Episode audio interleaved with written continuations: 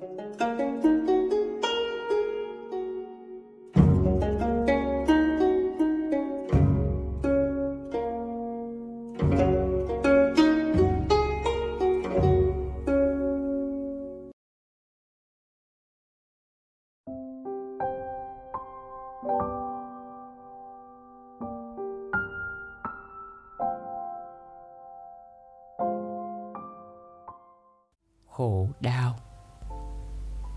dù ta có tài năng đến đâu, dù ta có chuẩn bị kỹ lưỡng đến mức nào, thì những điều bất như ý vẫn cứ xảy ra theo lẽ tự nhiên của nó.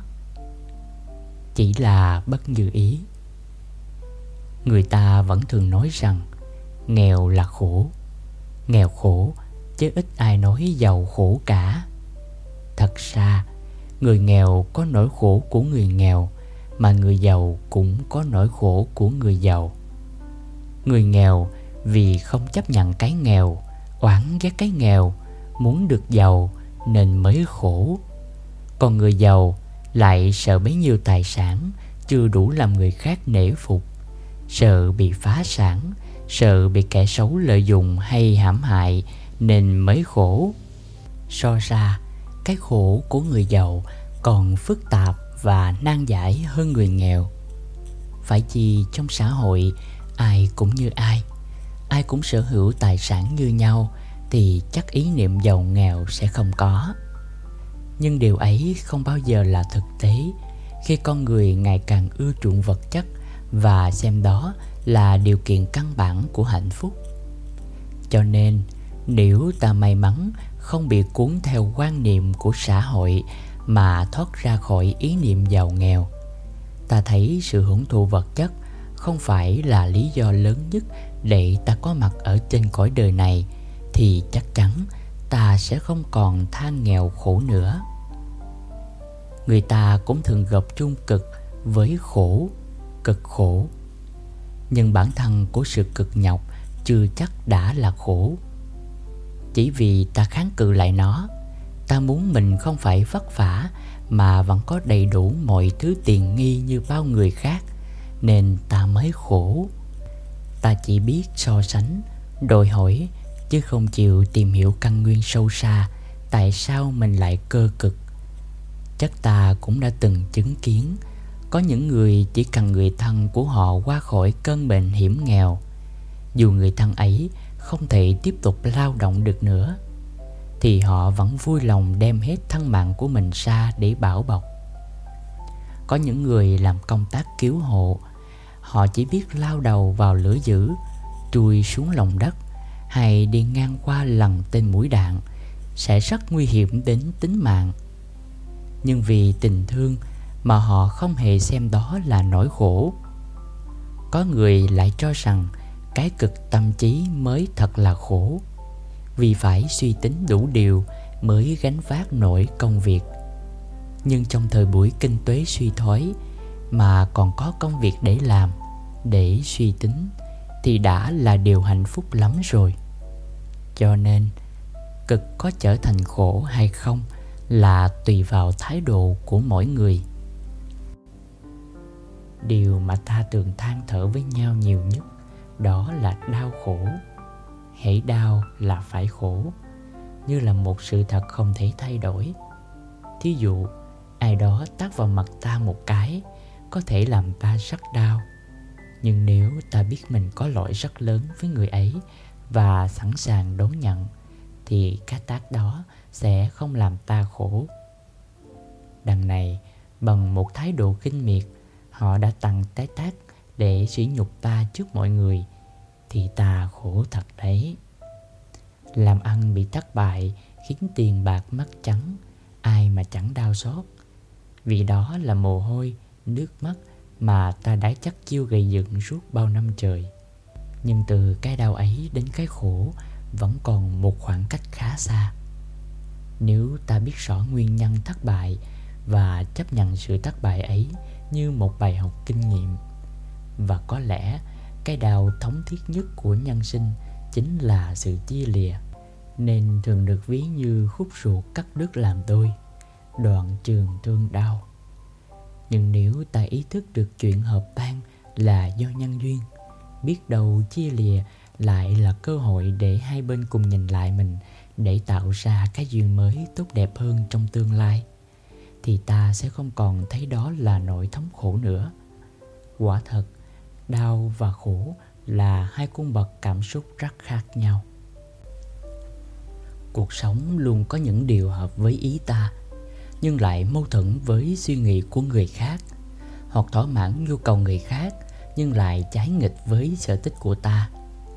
Ngay với chính bản thân ta, cũng có lúc sáng nắng chiều mưa mà chính ta còn không hiểu nổi, thì làm sao hoàn cảnh có thể làm vừa lòng ta mãi được?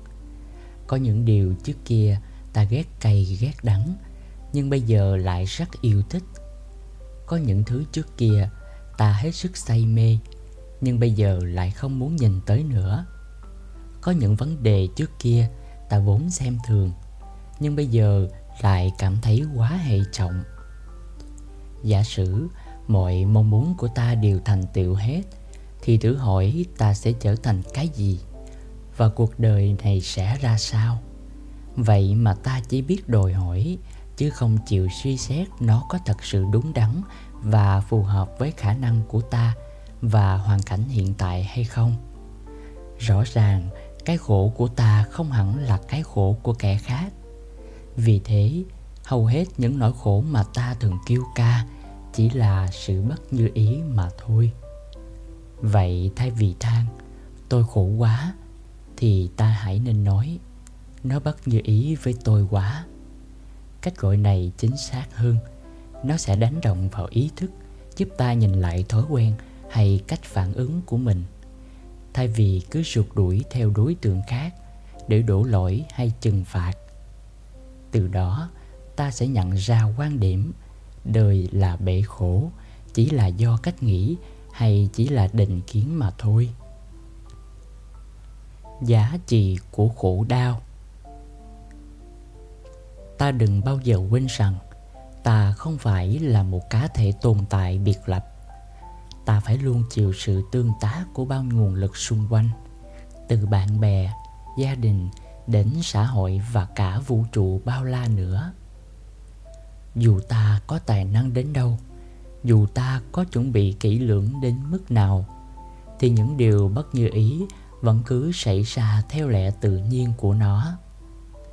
Có thành thì phải có bại, có hợp thì phải có tan.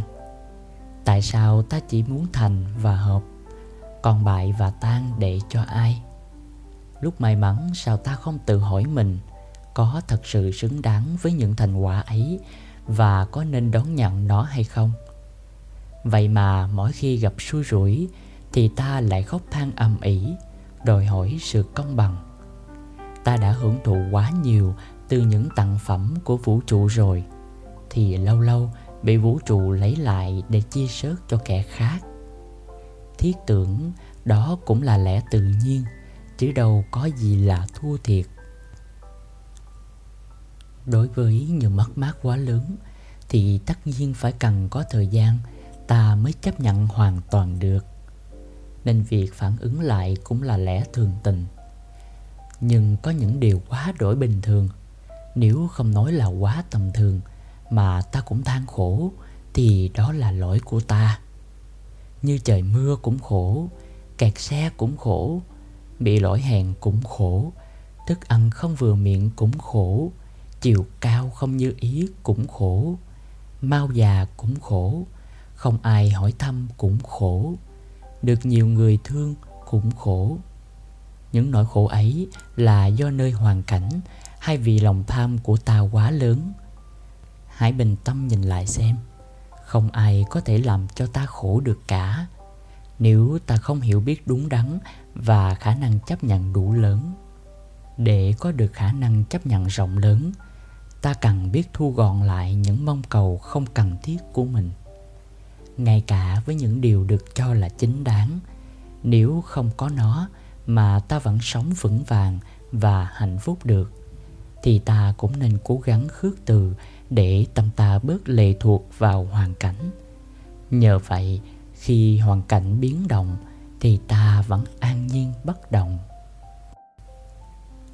Ngoài ra, ta cũng nên luyện tập cho mình cách đối mặt với khó khăn hoặc tự tạo cho mình một cách nghĩ, cách sống. Đừng quá cầu mong sự an toàn để cho sức chịu đựng trong ta được lớn mạnh. Ta thấy những đứa trẻ lớn lên trong môi trường được bảo bọc quá đầy đủ. Khi bước vào đời, không có chút vốn liếng kinh nghiệm nào mang theo để chống chọi với những nghịch cảnh. Nên chỉ cần một tác động nhỏ như bị chê bai là chúng dễ dàng bị chao đảo và muốn bỏ cuộc ngay cũng như những loài cây mọc trên đất tươi xốp, trong xanh tươi mơn mởn. Nhưng chỉ cần một cơn gió lớn đi ngang qua là gãy đổ. Còn những loại cây mọc trên đá núi, tuy dáng dấp khẳng khiu, nhưng độ bám sắc vững vàng. Cho nên, ta không thể cầu nguyện cho cuộc đời đừng xô đẩy mình vào những hoàn cảnh nghiệt ngã. Nhưng ta có thể làm cho mình không bị ngã gục trước sóng gió cuộc đời bằng sự vững chãi từ chính trái tim mình. Để có được trái tim ấy, ta phải biết đặt mình vào khuôn khổ của sự đào luyện, chứ không thể do sự ép buộc mà được. Nghĩa là, ta vừa phải giới hạn sự hưởng thụ, cũng vừa phải tập đối đầu với mọi nghịch cảnh. Ta đừng vội kêu ca, sống mà không hưởng thụ thì sống để làm gì? Có ai cấm ta hưởng thụ đâu? Nhưng cái gì cũng có cái giá của nó cả. Nếu ta cứ dung dưỡng cho cái tôi yếu đuối mãi, thì đừng hỏi tại sao đời mình cứ khổ đau hoài. Dĩ nhiên, với một số người có trái tim vững chãi, thì bao nhiêu danh lợi cũng không là vấn đề. Họ có đủ bản lĩnh để vượt lên trên danh lợi, hay sử dụng nó một cách hiệu ích cho đời. Song thực tế, số người có ý niệm buông bỏ thói quen hưởng thụ rất hiếm và số người làm được lại càng hiếm hơn. Nhất là trong tình trạng hiện nay, người ta dám đạp đổ các thành trì đạo đức để tranh giành quyền lợi, bất chấp mọi hậu quả. Có lẽ vì thế mà đời sống ngày càng nhiều khổ đau hơn. Nó đã trở thành bản trường ca bất tận của con người đúng, khổ đau là một thực tại không thể chối cãi. Nhưng đó chỉ là do trình độ cảm nhận của con người. Khổ đau vốn không phải là bản chất đã định sẵn của cuộc đời này. Bởi xét cho cùng thì không có gì là khổ đau cả. Do guồng máy tâm thức trong ta vận hành sai lệch, nên nó đã tạo ra những phản ứng chống đối lại những hoàn cảnh mà nó cho là trái nghịch sắc mai. Guồng máy tâm thức ấy là một hợp thể linh động, nên có thể điều chỉnh được. Chỉ cần ta có nhận thức đúng đắn, thì mọi cảm xúc trong ta đều không ngừng tương tác với vạn vật. Để tâm lý không tiếp tục tạo ra những phản ứng ích kỷ, đồng thời, ta cần có một khả năng quan sát thật tinh tường về những thói quen mà ta đã tạo dựng từ trong quá khứ đến nay tiến trình tháo gỡ những tâm lý tiêu cực ấy chính là tiến trình vượt thoát khổ đau. Nói chung, càng bớt tự ái là càng bớt khổ đau. Hết vì cái tôi là hết khổ đau. Đúng ra, ta cần phải biết ơn khổ đau. Khổ đau vừa giúp ta ý thức được cái gì là hạnh phúc, vừa giúp khả năng chịu đựng trong ta lớn mạnh để ta có thể phát tiết hết bản năng sinh tồn tiềm ẩn của mình. Cũng như nếu không bị lạc đường, ta sẽ khó biết mình vốn sắc sợ hãi. Nếu không bị xúc phạm, ta sẽ khó biết rõ mức độ nóng giận của mình. Nếu không bị dối gạt, ta sẽ khó biết mình cũng sắc dễ tổn thương. Nếu không bị bỏ rơi, ta sẽ khó thấy được tính yếu đuối và dựa dẫm của mình chính nhờ bản năng sinh tồn biểu hiện mà ta thấy rõ từng ngõ ngách sâu kín của phiền não tạo nên khổ đau. Từ đó, ta biết cách điều chỉnh lại tâm thức và nếp sống của mình làm sao cho hài hòa với sự vận hành của vũ trụ. Nhờ đó, sự hiểu biết và tình thương trong ta bừng nở. Ta có thể đi giữa thăng trầm của cuộc đời này một cách thông dong, tự tại mà không còn lo sợ những nghịch cảnh bất ngờ. Có thể nói, tâm ta như thế nào thì ta sẽ cảm nhận khổ đau như thế ấy. Vì khổ đau vốn từ tâm sinh ra mà cũng từ tâm diệt đi. Nếu không có khổ đau, biết đâu là hạnh phúc. Nhờ mộng mị hôm nào, ta tìm về tỉnh thức.